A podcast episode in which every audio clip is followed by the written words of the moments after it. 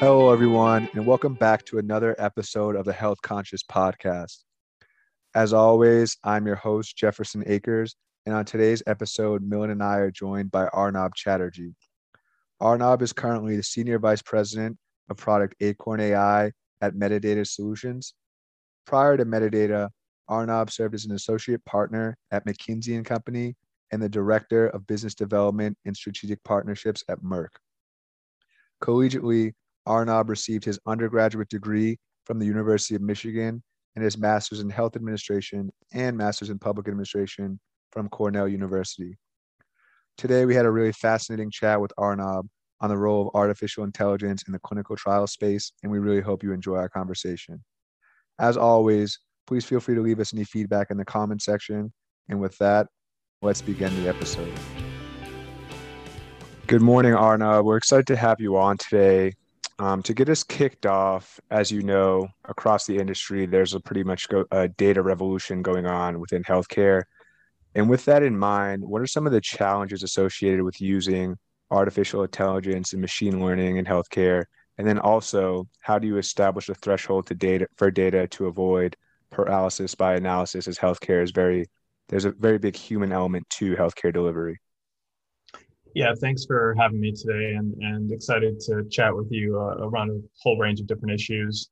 Um, so to start, you know, if we think about how AI has been, you know, kind of more uh, assembling into our lives. It's been um, or becoming part of our lives, you know, as it relates to healthcare. Um, you know, we're seeing more and more applications in terms of um, different aspects of the healthcare system that have actually started to leverage AI.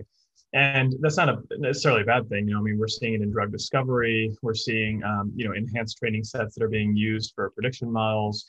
Um, you know, we're seeing the actual, you know, AI as a doctor, um, you know, which is a bit of an overstep to say that, but it's, it's, you know, how is it augmenting um, human intelligence to make better clinical decisions? And I think, you know, with all of the um, hope and, and aspiration for what AI tries to be, um, there's also some pretty serious challenges. And it usually actually starts with the data you know, a lot of it is around how do you reproduce these algorithms, um, you know, and, and building a prediction algorithm that can be deployed, for example, in a whole variety of different settings. One that is um, using data that is representative of the population that you're trying to help. Um, one of the, the huge challenges is that, you know, is your data epidemiologically representative? And can you replicate those findings you know, if you took a data set that was in Texas, it's going to look very different than that data set that's being used in, you know, Massachusetts or some other part of the country. And I, I think what this means is that, you know, there is a very difficult um, challenge here in finding what is the ideal training set. Um, you know, patients come and go, and, and we see thousands of, of different symptoms. We see conditions very differently. Physicians, you know, uh, treat patients in very different ways how do we create a consistent and generalizable way to understand what that data actually means? And i think that's kind of one of the the big challenges is like how do you everyone wants to know what sort of the the holy grail data set to build you know ai algorithm and and um, prediction models off of. I think you know one of the other real problems is uh, again a data related problem is you know when you are training these ai systems um, you know are they representatives of specific patient populations that i was just referring to? But what that does automatically is you know create inherent bias. And we're seeing now kind of um, especially in the last year um, you know you've seen some pretty prolific publications by you know ziad obermeyer at berkeley and others talking about the challenges of ai algorithms in in bias in treating patients. And you know there's been some studies published in in AAAS um, you know showing that black patients were assigned the same level of risk by an algorithm but they were actually sicker than white patients. And you know bias happens because um, you know it's using uh, health costs as a measure for health needs. And you know these are these are challenging things because you have these large swaths of data that you're using to build these algorithms. It's not necessarily representative and and you know some of the most inherent um, problems are, are based on the fact that the data is not telling us the whole story. So if we use those as the basis of, of decision making and then we realize we've made a, a pretty critical mistake um, how do we kind of course correct so that's we can do all the analysis that we want. Going back to your question, um, the threshold for what good looks like is ultimately going to be, you know, how much can we retrain these models so that they're truly representative of what we're trying to accomplish and who we're trying to serve, and then ultimately, you know, kind of pressure testing and and creating trust and authenticity in that data to build something that we feel like, um, you know, can we trust the data? Can we trust the methodology? You know, can the, the model change and evolve to meet different population needs over time? Thank you for that answer, Arnab. If I'm understanding you correctly, I had kind of three main takeaways from your answer. The first is that the real value add of both artificial intelligence and machine learning in healthcare is to augment decision making, but then also establishing a quote unquote good data set is very ambiguous and nearly impossible to do. And ultimately, another hurdle you have to overcome from your standpoint is establishing any type of consistency as far as setting algorithms and formulas to do some predictive and prescriptive analytics. Yeah, I think that's right. Like, uh, you know, I want to make sure we're not totally deflating the idea here of, of the potential of AI. Like, we're seeing a lot, um, you know, around where it is doing things that are that are really important you know like improving um, administrative workflows within clinical and hospital operations um, there's a lot ai is doing around you know imaging and diagnostics virtual assistants um, so you know there are plenty of examples to point to where we're saying that it is working and it's meaningfully changing certain things. It's the the examples that I was referring to where once you know you do something like AI as a doctor, once you use it to predict disease, um, you know how accurate are we, and and how do we how do these models change as human biology changes, as the disease epidemiology changes, you know, and are we kind of getting to those data sets that will allow us to best you know adapt the models to what's happening with uh, the population that it's trying to understand. Arnab, you have worked with a lot of life science clients in the past where you know you focused on helping them go to market and really accelerating their innovative capabilities. Can you talk about how machine learning and artificial intelligence could be used potentially to streamline this drug development process and even to a potential extent simulate clinical trials without really needing people? Yeah, I mean, this is an area I am pretty excited about. It's it's something that you know we spend a lot of time in my company thinking about. Um, you know, part of this is how do we start to better understand what aspects of drug development could be changed, right? And and there are different pieces of the drug development life cycle where AI is pretty deep. Um, you know, so you know, I think if you look at us, just take a step back for a second. Um, I think it was uh, probably last year uh, around this time.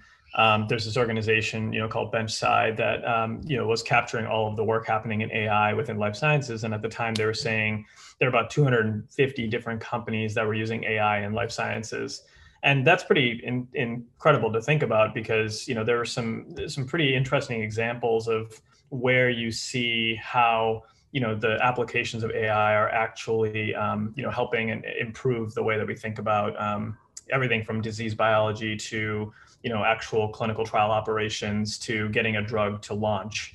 So you know for where i kind of focus and how i think about this problem you know for some time now we've been following a lot of activity um, around you know what uh, ai can do for improving just you know kind of hits on target um, what the pharmaceutical industry or life science industry refers to as you know are we better kind of isolating which gene target or which specific area of uh, you know the human body you want to interrogate and kind of what's the drug target of interest?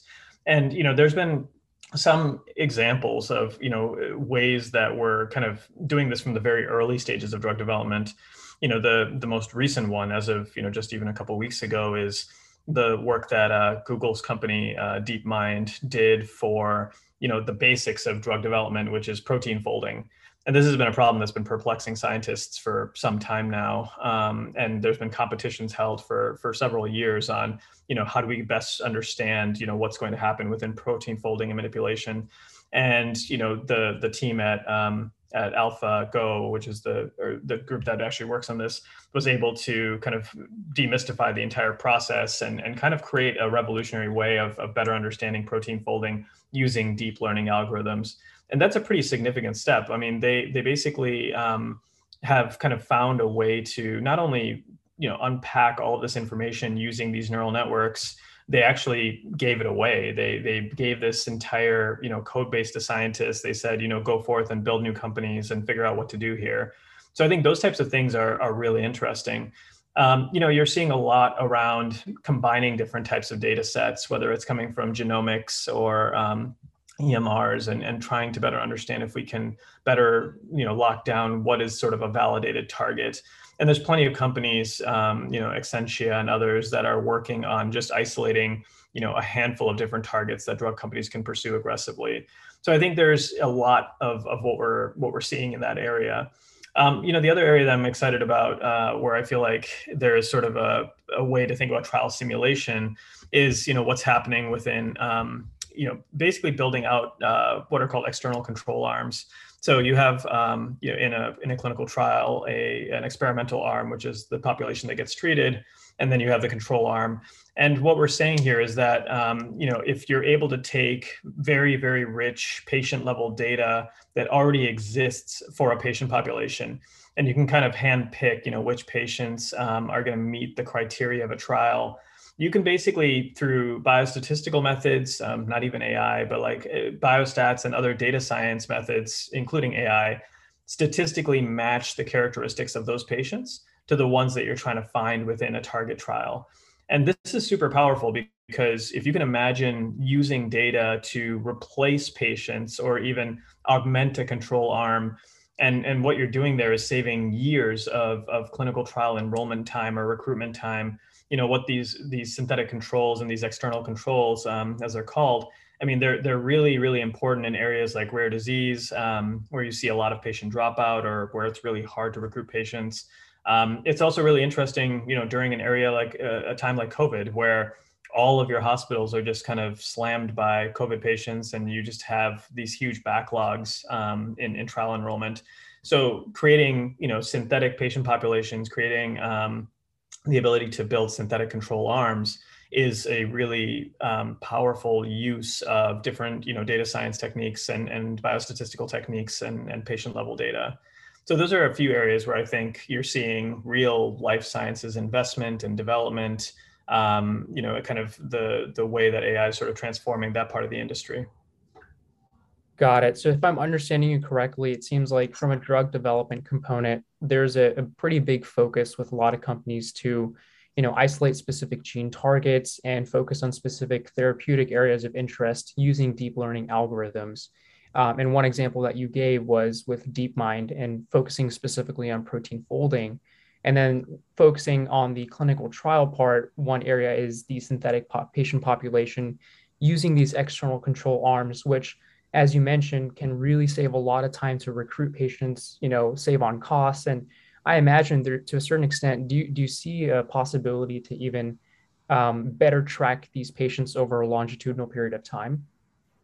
Yeah, I mean, I think that's another piece of all this is, you know, if you have enough data, and by enough, I mean, you know, a, a longitudinal record of a patient's events, um, you know, capturing them in and out of hospitals, in and out of different insurance companies, um, in and out of different labs, uh, and being able to track them from the trial into what's called the real world, which is um, you know when they're actually outside of a clinical trial setting. I mean that entire idea of of having sort of the the golden patient record is is something that I think you know would change the whole game for how a lot of these AI models are actually being used because you have you know a comprehensive and and very thorough way of looking at the patient population and I think that's um, certainly an aspiration. You know, there there are companies like mine that are are working on kind of linking disparate pieces of data together to create this, you know, holy, you know, grail again, uh, you know, a patient record that kind of encompasses an entire healthcare history, um, you know, from start to finish. Got it. So then, Arna, focusing a little bit more on the drug development process as well as for clinical trials, I'm curious from your perspective, what do you think are the biggest factors that really contribute to a slow, delayed timeline that has a lot of exceeding costs? Yeah, I mean, I think there's so many, you know, different aspects of um, you know ways to kind of to to think about this right? And and there's been a number of different studies that have started to pinpoint you know why the drug development cycle is so long and why does it take such a long time for us to see an availability of new drugs and biological products. You know i will say that um, you know, even to date, um, I believe the FDA has already approved uh, 36 different products this year, which is pretty good. You know, in you know in previous years it's been in the high 40s, so we're on track to see something similar to that. Um, you know, in, in the peak year. So from a regulatory perspective, I think you know we're seeing a a point in time where there's just a lot of innovative things that are happening in drug development um, you're seeing kind of an advent of, of really exciting growth in areas like cell and gene therapies, you know, immuno-oncology. Um, you know, obviously the, the RNA and mRNA world has kind of flipped um, the script on like how we're seeing um, new drugs come to market. So I think with that disclaimer, there is a lot happening, uh, you know, in terms of the innovation side of drug development. Now, going back to your question, like why is it still slow and why is it still costly? Um, you know, drug failure rates are still pretty high. You know, they can be as high as 90 plus percent. And we know that the average time to market, you know, is is 10 to 12 plus years. Um, R&D costs have continued to to double, you know, between I think the early 2000s and where we are right now. So we have a world where there's sort of two things that are happening. Um, you know productivity is is challenging within especially the large pharmacos. Um, and once a drug kind of gets to market you have to think about the pricing and, and how do you make it more affordable? How do you get it to more patients? So there's sort of a you know a really big inflection point happening with the pharmaceutical industry right now. In parallel you also are seeing sort of the biggest biotech boom in recent memory. And that is creating a whole different level of innovation that i was just referring to fundamentally though we still see a lot of the same challenges around failures. And, and the things that kind of continuously plague the, the industry are the basic questions around how you design a trial. So on the clinical side and there, there's sort of two angles to this one's clinical and one's operational. But on the clinical side you know you see different questions around which study endpoints um, really showed an adequate and meaningful clinical effect right? And, and oftentimes uh, drugs fail, uh, or the FDA or the EMA, um, the European Medicine Authority, will say, no, you didn't pick the right study endpoint um, to show that there, the drug was safe or efficacious. Um, similarly, you know, the dosing is a really critical um, challenge, and there's a lot of uncertainty around dose selection.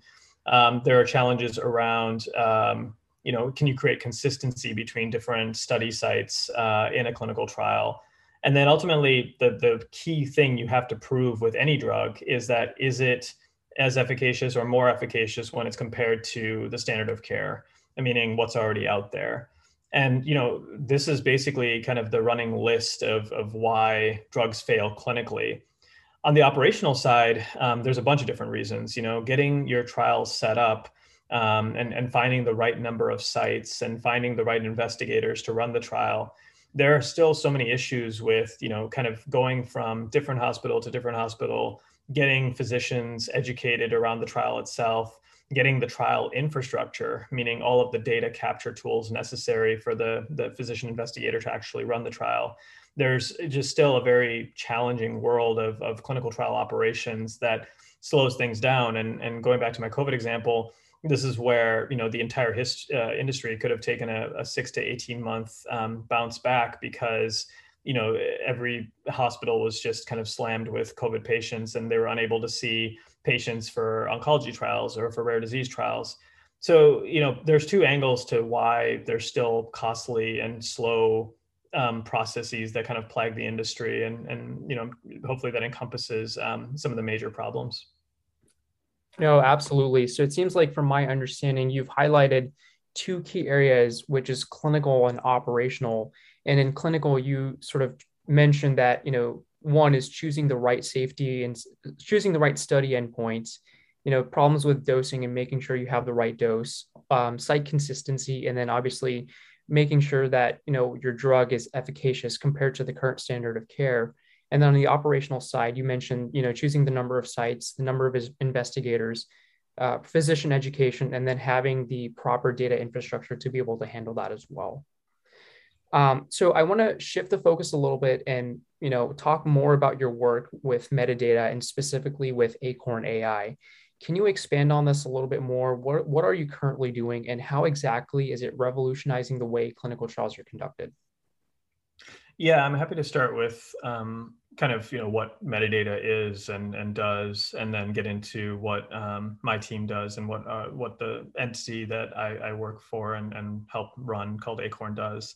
So Medidata is a, a, company that's been around for over 20 years. Um, it's uh, recently been acquired by a larger um, simulation company and modeling company called Dassault Systems, uh, which is based out of uh, Paris and, and Waltham, Massachusetts. And um, you know, part of how Medidata kind of came to existence was really around um, you know the the 90s when SaaS companies were trying to were basically coming into their own, and and there was sort of a revolution around data being captured in the cloud. And um, the founders of the company, um, Tarek Sherif and Glenn DeVries, basically thought, well, why don't we, you know, find a way to store clinical trial data in the cloud?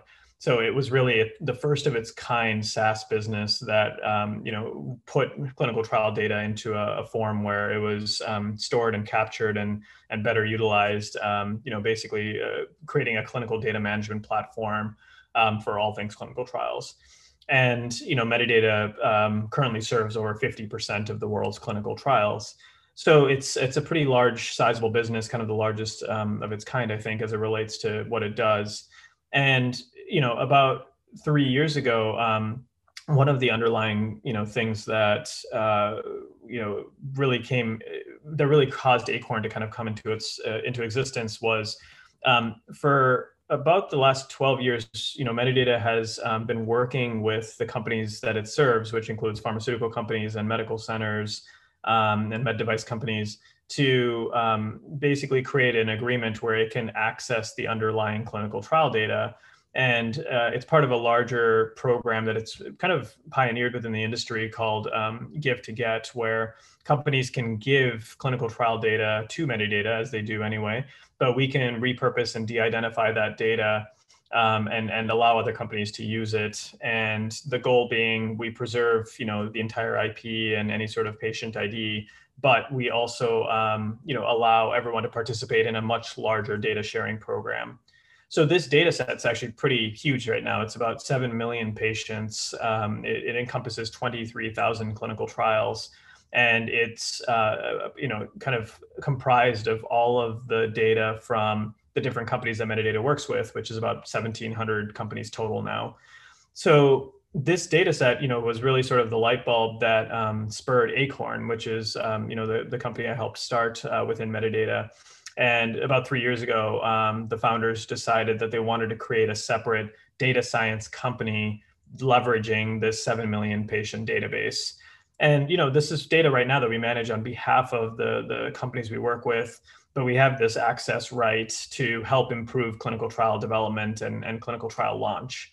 And our vision is that if we can take this clinical trial data set and repurpose it so that we're doing things like trial simulation, or better predicting what's going to happen operationally or build synthetic control arms we can basically you know kind of transform the way that clinical trials are run right now and take on that problem that you were just describing the whole you know slow and costly drug development process because we have we have effectively 800 billion dollars worth of you know clinical development investment that we're sitting on um, that's the that's the number that we kind of came to um, a conclusion, you know, a couple months ago that this is a massive amount of of development work that's happened over Medidata's existence and time, and we're sitting on all of this information. Why can't we use it to build smarter and more effective clinical trials? So, you know, within Acorn, we kind of focus on three distinct areas. Um, one of them is focused on clinical trial operations, and can we repurpose this historical operational data data we sit on, you know, which which captures everything from you know how many patients enrolled and which sites they enrolled in and and how do we know when they enrolled and you know all of these kind of very challenging operational questions we we have all of that information and we can build smarter ways to um, predict you know what's the best site to go to and which you know physician investigators you should work with. And then we have a clinical side of the business that's focused on creating evidence um, and this goes back to some of the challenges around you know how do you know what's a good study endpoint? And how do you know what is a um, what is a representative you know criteria uh, inclusion or exclusion criteria that you're using for your clinical trial? You know all of these very basic but really fundamental questions around the the basics of designing a clinical trial protocol. If we can take historical clinical trial data and sharpen and validate and confirm all of these assumptions that um, you know the the R&D executives have, you know we could really you know move this process along faster. We can get FDA approval sooner. We can use historical trial data as the basis for something like a synthetic control arm. So that's uh, the second part of the business, the clinical side. The third part of our business is focused on um, getting a drug to launch, and, and we really focus on right before a drug hits the market. Um, you know what's called kind of the the phase three to launch process. And here we manage a lot of the data around just getting the launch process right and, and making sure that we understand the market dynamics and we understand how the drug is going to perform compared to other drugs. Um, basically, a, a data management platform to support drug launch so our our sweet spot is really tackling operations clinical development and then that near launch period right right as soon as the phase three is approved so that's basically what acorn does it's it's really kind of the the um, the reason we we decided to create this company. And acorn is um, about 300 people right now. It's uh, really grown fast over the last three years that we've been around. And you know we are um, kind of rapidly working towards um, you know fixing some of these problems that, that i was describing earlier. So I'm really interested to hear more about this second point that you talked about, which was your your focus on clinic, you know, obtaining a representative criteria for your data sets. And you talked a little bit about obtaining historical clinical trial data. And this was one of the first things that stuck out to me when I was looking at Acorn AI and their integrated evidence platform. So, can you talk a little bit more about that? I mean, what are some of the considerations in attempting to connect this historical clinical trial data with real world data to obtain these important insights? And how exactly do you repurpose and you know de-identify some of these data sets that you're receiving from companies in attempting to build build this out? Yeah, it's a, it's a great question. So let me start by kind of defining two different types of data sets that exist in the world. So the clinical trial data set is kind of its own beast. It is a tightly controlled set of parameters that are really sharply defined because it's meant to characterize, you know, how patients are being treated on an experimental therapy in this clinical trial setting.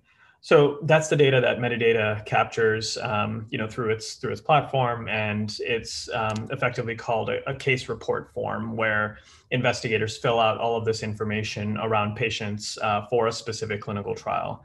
And now, you know, we are covering about twenty three thousand of those trials, and we have, um, you know, the ability to kind of see across that entire landscape.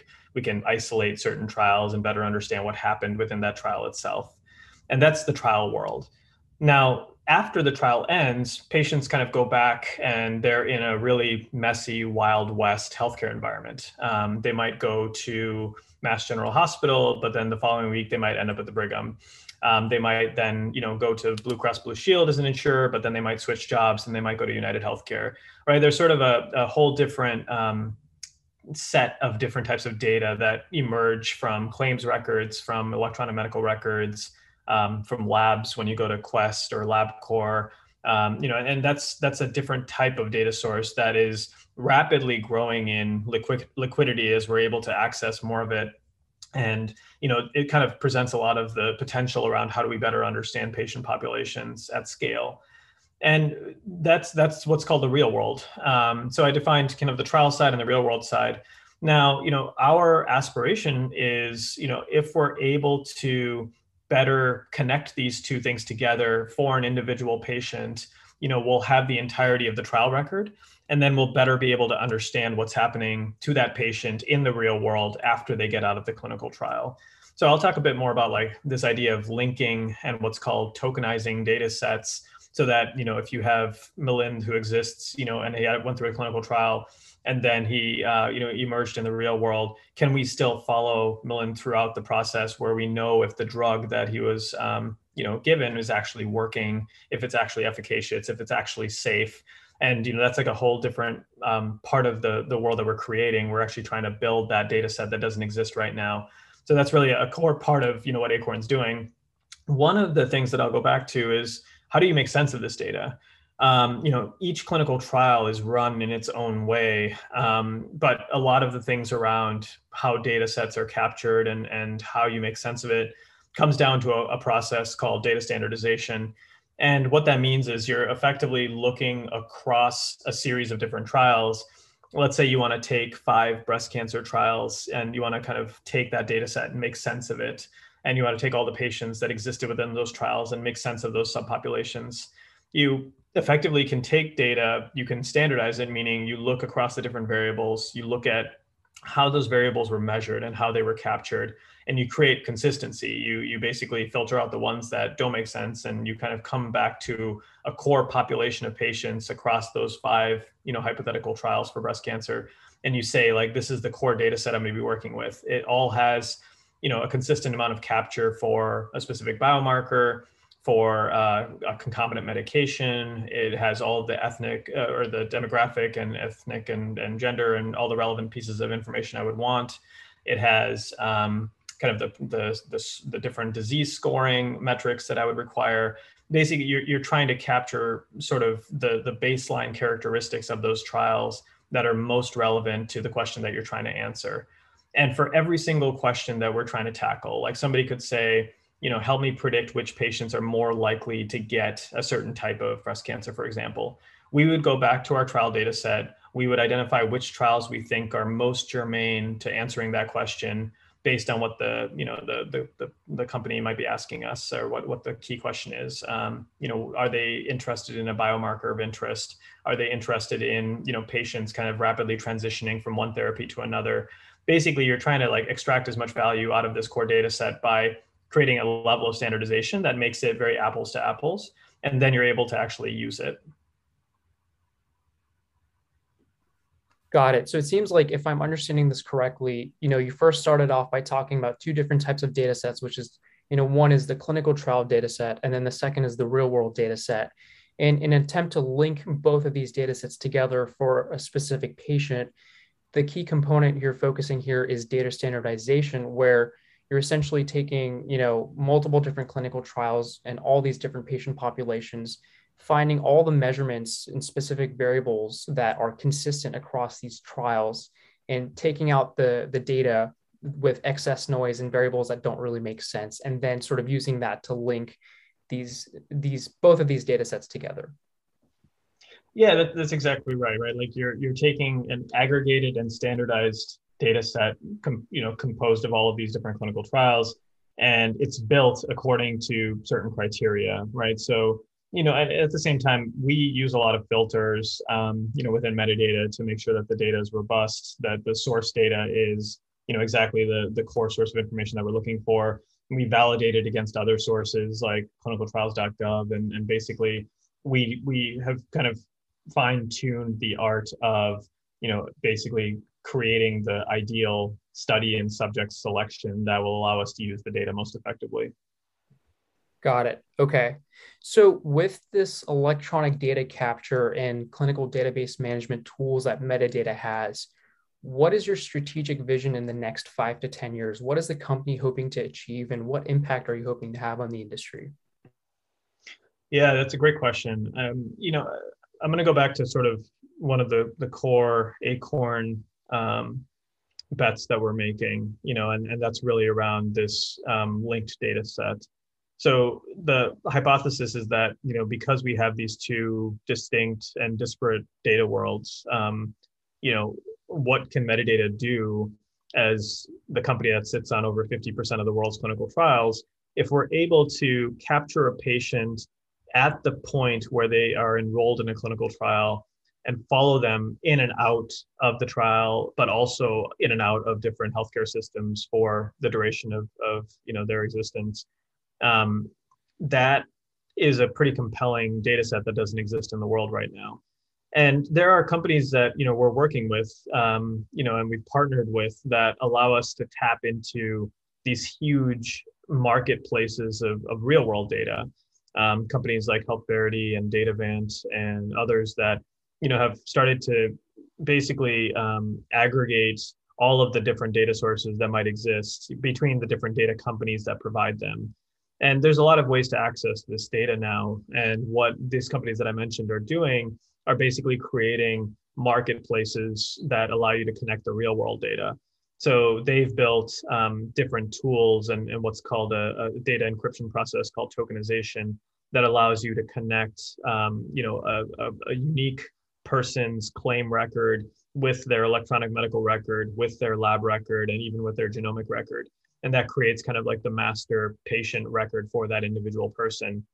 And now, while they're working on the real world side, we feel like we can connect that to the clinical trial side so that we know you know exactly what happens to any patient within the trial why shouldn't we be able to also why shouldn't we be able to also understand what happens to that patient after the trial so this data set that we want to create where we're kind of breaking the model of, of creating disparate data and, and just focusing on one universal data set for a patient that's something that we're working on and, and kind of trying to change the model for how not only do we capture and collect that data but you know how do we use that data? What do we what do we know about a patient in a trial?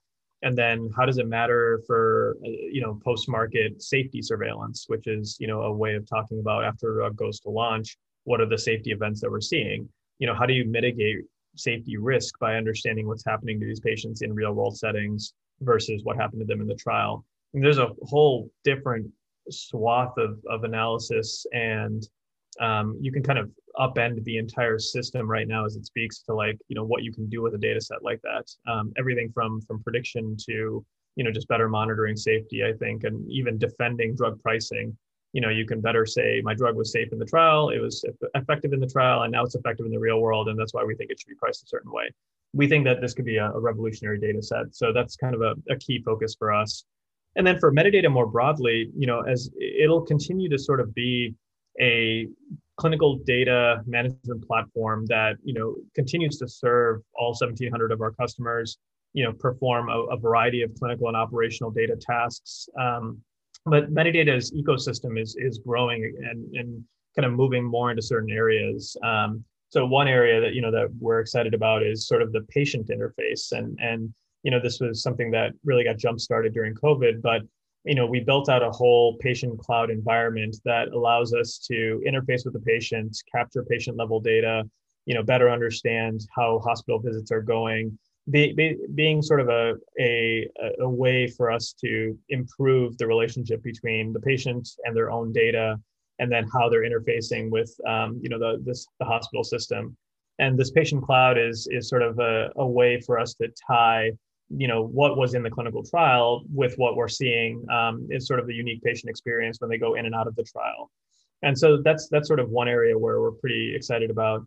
The other area is um, you know around how we're seeing the whole idea of decentralized trials.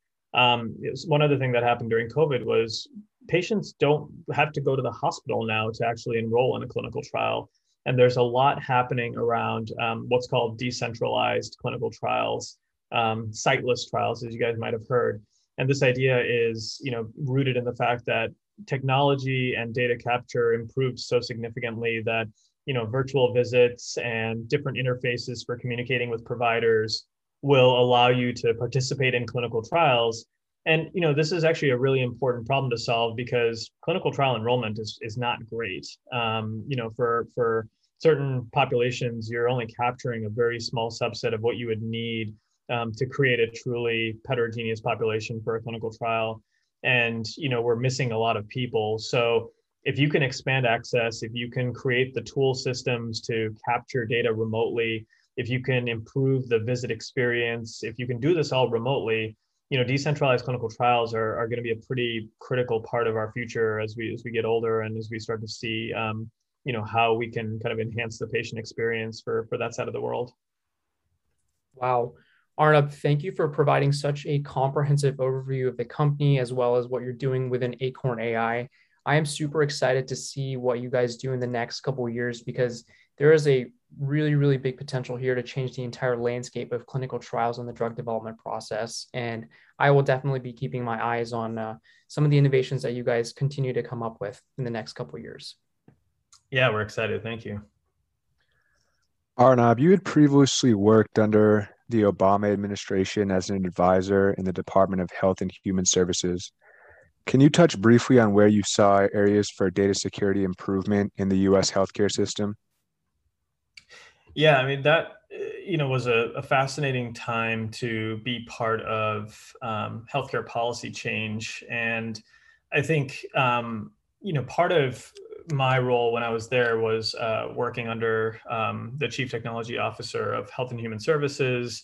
Um, you know, working uh, closely with the Obama administration to figure out what can we do to kind of liquidate a lot of the data that the government sits on um, and put it in the hands of inventors and entrepreneurs and scientists and you know startups and you know one of the main activities was around data liquidity and creating a whole um, architecture and platform uh, called data.gov to be able to share that data more broadly.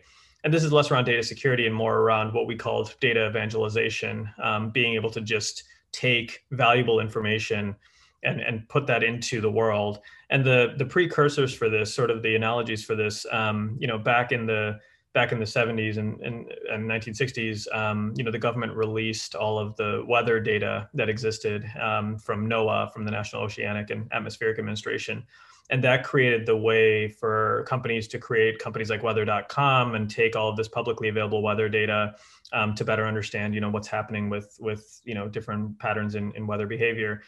And similarly, you know, something followed around um, what what happened with the release of maps and and different geography and different types of information from transportation. And that paved the way for things like google maps and yahoo maps and you know those types of companies. And the idea during the time that i was there in the administration was why can't we do this for healthcare data and release that information? So if you go to data.gov and you go to the healthcare section you'll see all of this information from medicare and from medicaid that they've released to the public in order to one create transparency but two also put that into the hands of, of academics and research groups and better understand like what's really happening from a cost perspective from utilization perspective from a safety perspective. And it's you know not only medicare medicaid the fda is releasing information the nih is releasing information. So that was a key you know part of the work that i was there um, the other part of what I did was, um, you know, around an initiative called Blue Button, and this is interesting because this was more about data transparency as well. It's it's um, you know basically what we did, and the first version of Blue Button was really meant to allow um, you know different beneficiaries of, of Medicare to access their data and you know the blue button service um, basically became what's called an api it's a, uh, an application programming interface um, which is a, a friendly way to allow different medicare beneficiaries to understand their claims data more effectively to access that data. So this goes back now about 11 years. The origins of blue button started actually in the va and you know at that time there was about a million people that were able to um, or since that time, we've had about a million people who can now access their information, you know, using different portals that the government provides. But the whole idea behind this was that patients should have access to understand their own healthcare data. And that seems like a fundamentally obvious thing, but you know, it's it's something that you know we're trying to create a a way to improve um, a really challenging problem within the industry called data interoperability and what that basically means is, you know, how do we take these massive amounts of information that are coming from text files and PDFs and, you know, converting that data into something reusable for analysis, providing it to the hands of patients where they can literally go and click on a blue button on a, on a government portal and access their medical record. And anybody who's gone into the healthcare system knows that it's like no easy task to be able to access healthcare data.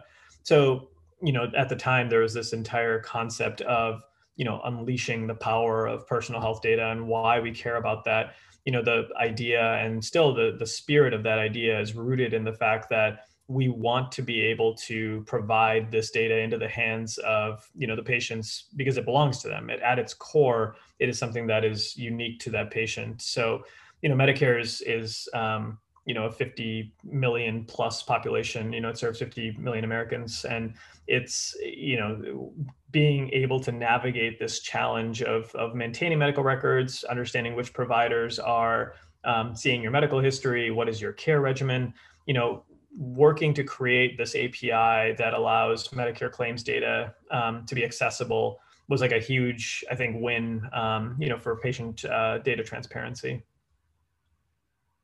I think you summarized very well towards the end of your answer how kind of data sharing and interoperability are two very hot topics in healthcare currently, but nonetheless, it was interesting to hear not only how you borrowed through other industries using things like NOAA, but also how data sharing and interoperability kind of built its foundation and has led into where it is now. For our next question, I want to pivot a little bit to talk about your time with Merck. During your time with Merck, you were really involved with ventures and partnerships.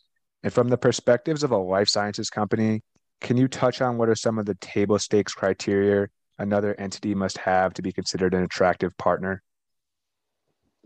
Yeah, and, and I think it's important to kind of caveat where the what perspective I was kind of utilizing at that time. So, you know, at Merck, I sat within an organization that was focused on health economics research and and building the body of evidence to support drug pricing, to support the safety and the efficacy of drugs. Um, there's a separate part of pharmaceutical companies that's really focused on you know what's called business development and licensing um, and that is uh, around you know how do you kind of effectively acquire companies for access to a novel molecule for example and you know that's a slightly different type of business development that happens within pharma. So i'll focus on the former.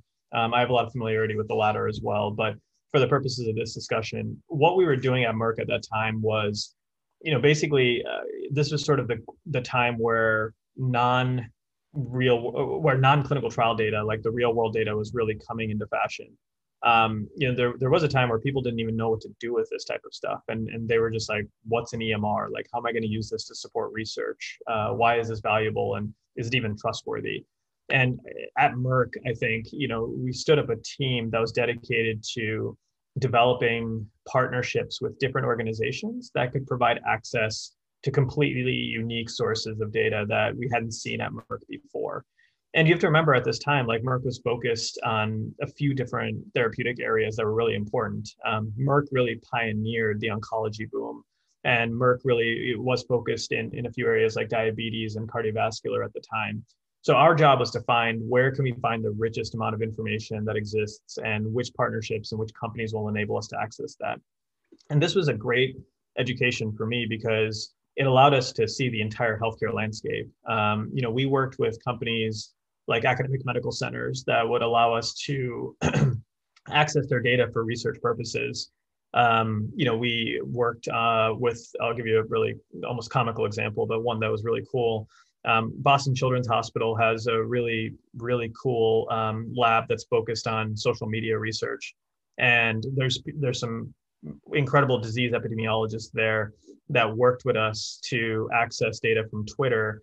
And we use that data from Twitter to better understand sleep patterns. Um, you know, what patients were saying about their insomnia and how do we characterize insomnia more clinically based on, at the time, what was sort of a digital patient reported outcome. Um, you know, people would say that they couldn't sleep, that they were they took Ambien, that all of these different things came up, and it was a, a great publication that we did um, alongside our colleagues there and you know what the, the point of it is that it was just a different way to look at different data different types of data and prove the scientific merit of that information. Um, one of the companies that you guys are probably familiar with uh, flatiron health you know really changed the oncology data landscape. And we were amongst the first companies merck was amongst the first companies at the time to work with this very small startup. This was back in 2016 to access data that flatiron was procuring from uh, from their medical records and from the companies that the hospitals that they worked with. So you know there was the Googles of the world, there was these small academic or these small startups, there were medical centers, there were companies like 23andMe where we had a great collaboration on genomic data. What we looked for at the end of the day was you know, can you help us identify a data set or a patient population that we can better understand and then better create a body of research and evidence around? um, a lot of what my team did was create what are called value dossiers. And those are documents that go to insurance companies, they're documents that go to regulatory bodies, um, they go to different countries uh, and, and sort of the health authorities of those countries.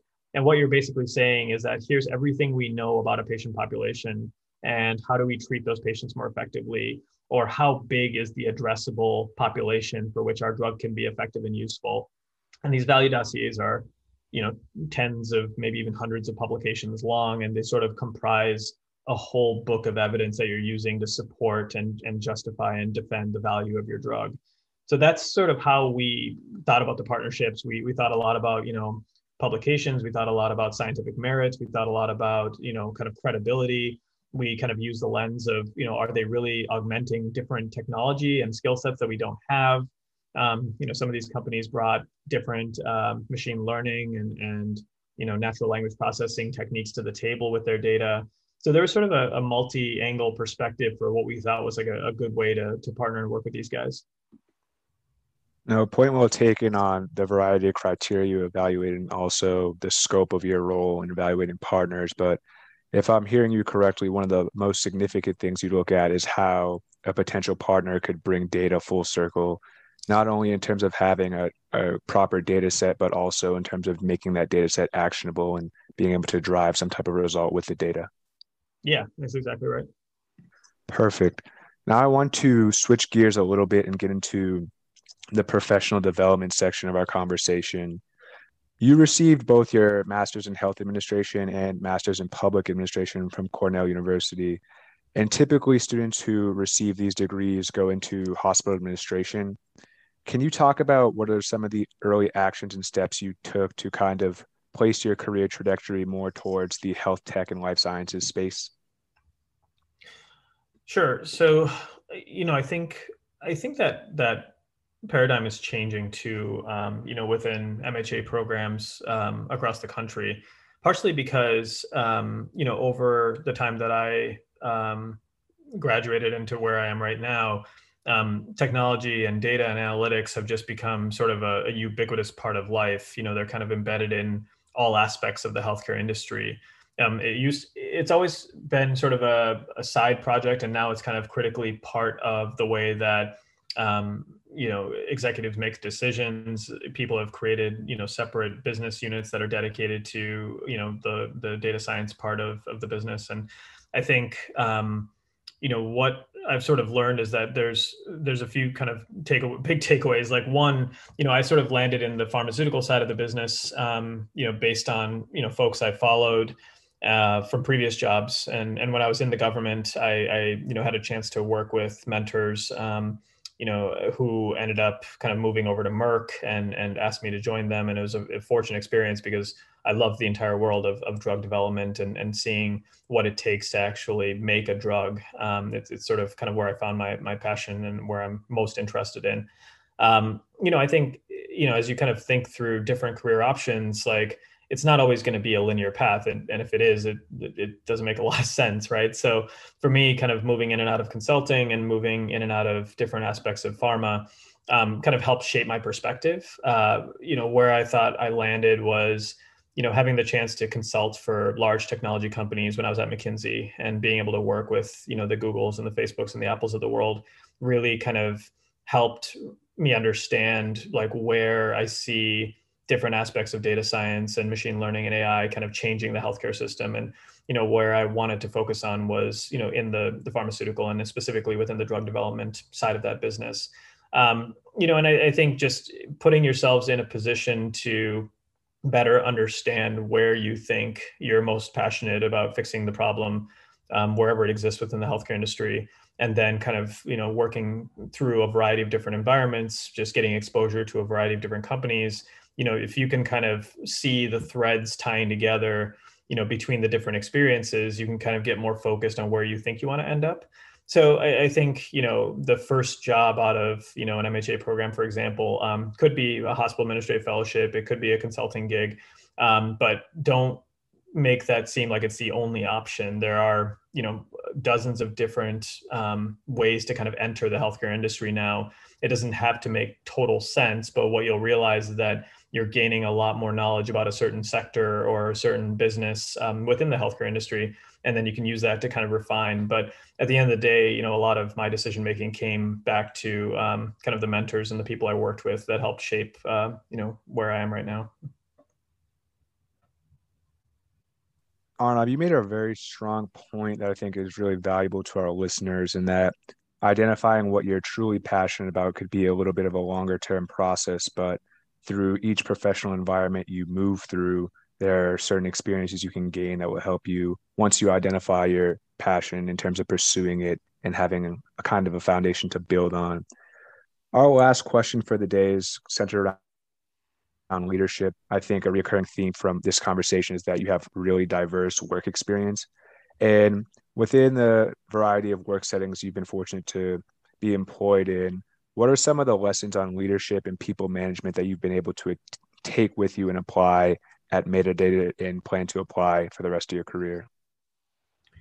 Yeah, I, I love this question because I think it's um, it's something that's like evolving, you know, for me. Um, you know, and, and I think for each job, um, you know, that I've been in, uh, you know, I've kind of picked up different um, lessons along the way, you know, and, and some of the important ones are, you know, if you kind of, you know, find yourself naturally gravitating towards an idea or a person, you know, don't don't try to fight that. Like you should just allow that to happen and kind of see where it takes you. I think, you know, going back to what I was saying in my last um, answer, like I think, you know, if you think you're kind of truly engrossed by, you know, a person or their ideas or kind of where you see a, a trend going, you know, I think that's really, um, you know, that's really important to kind of follow that that gut instinct, and and you that's going to be the closest you'll ever understand um, as to like what you really want to do, you know. And I think you know some of the other stuff is, um, I think spending time in different environments just helps you appreciate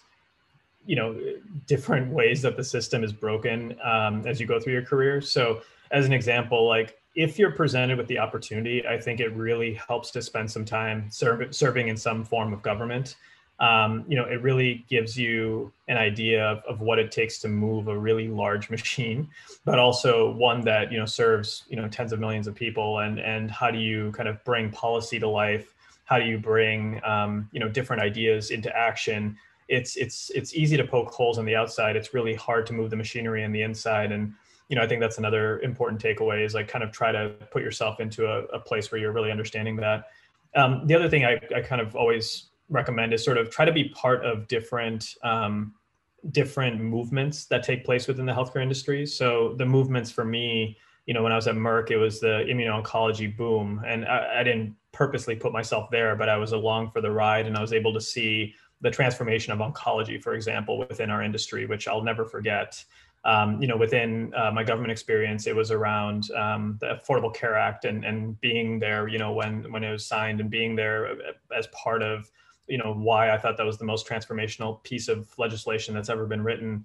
Um, you know, for the healthcare industry, like just even having a, a small role and a seat at the table for something like that was something, you know, I think that was just really fundamental to how I think about the world today so my my lessons are less around um, you know it's more learnings that i feel like I'd, I'd, share with with the listeners here.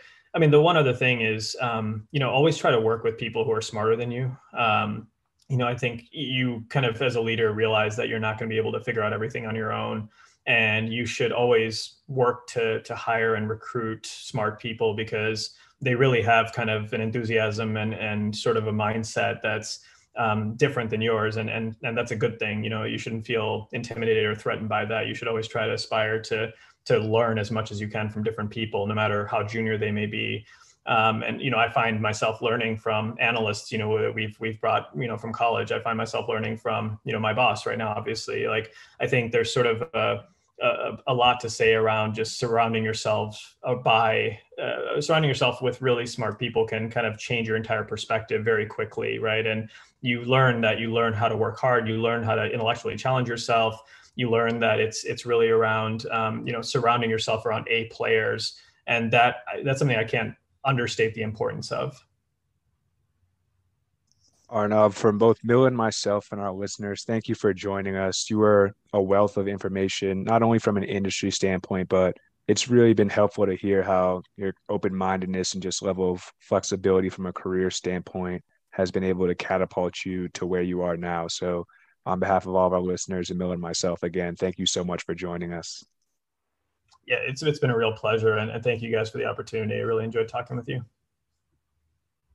All right, and to all our listeners, thank you for joining us as always. And please feel free to like and subscribe to the podcast, and also leave us any feedback in the comment section.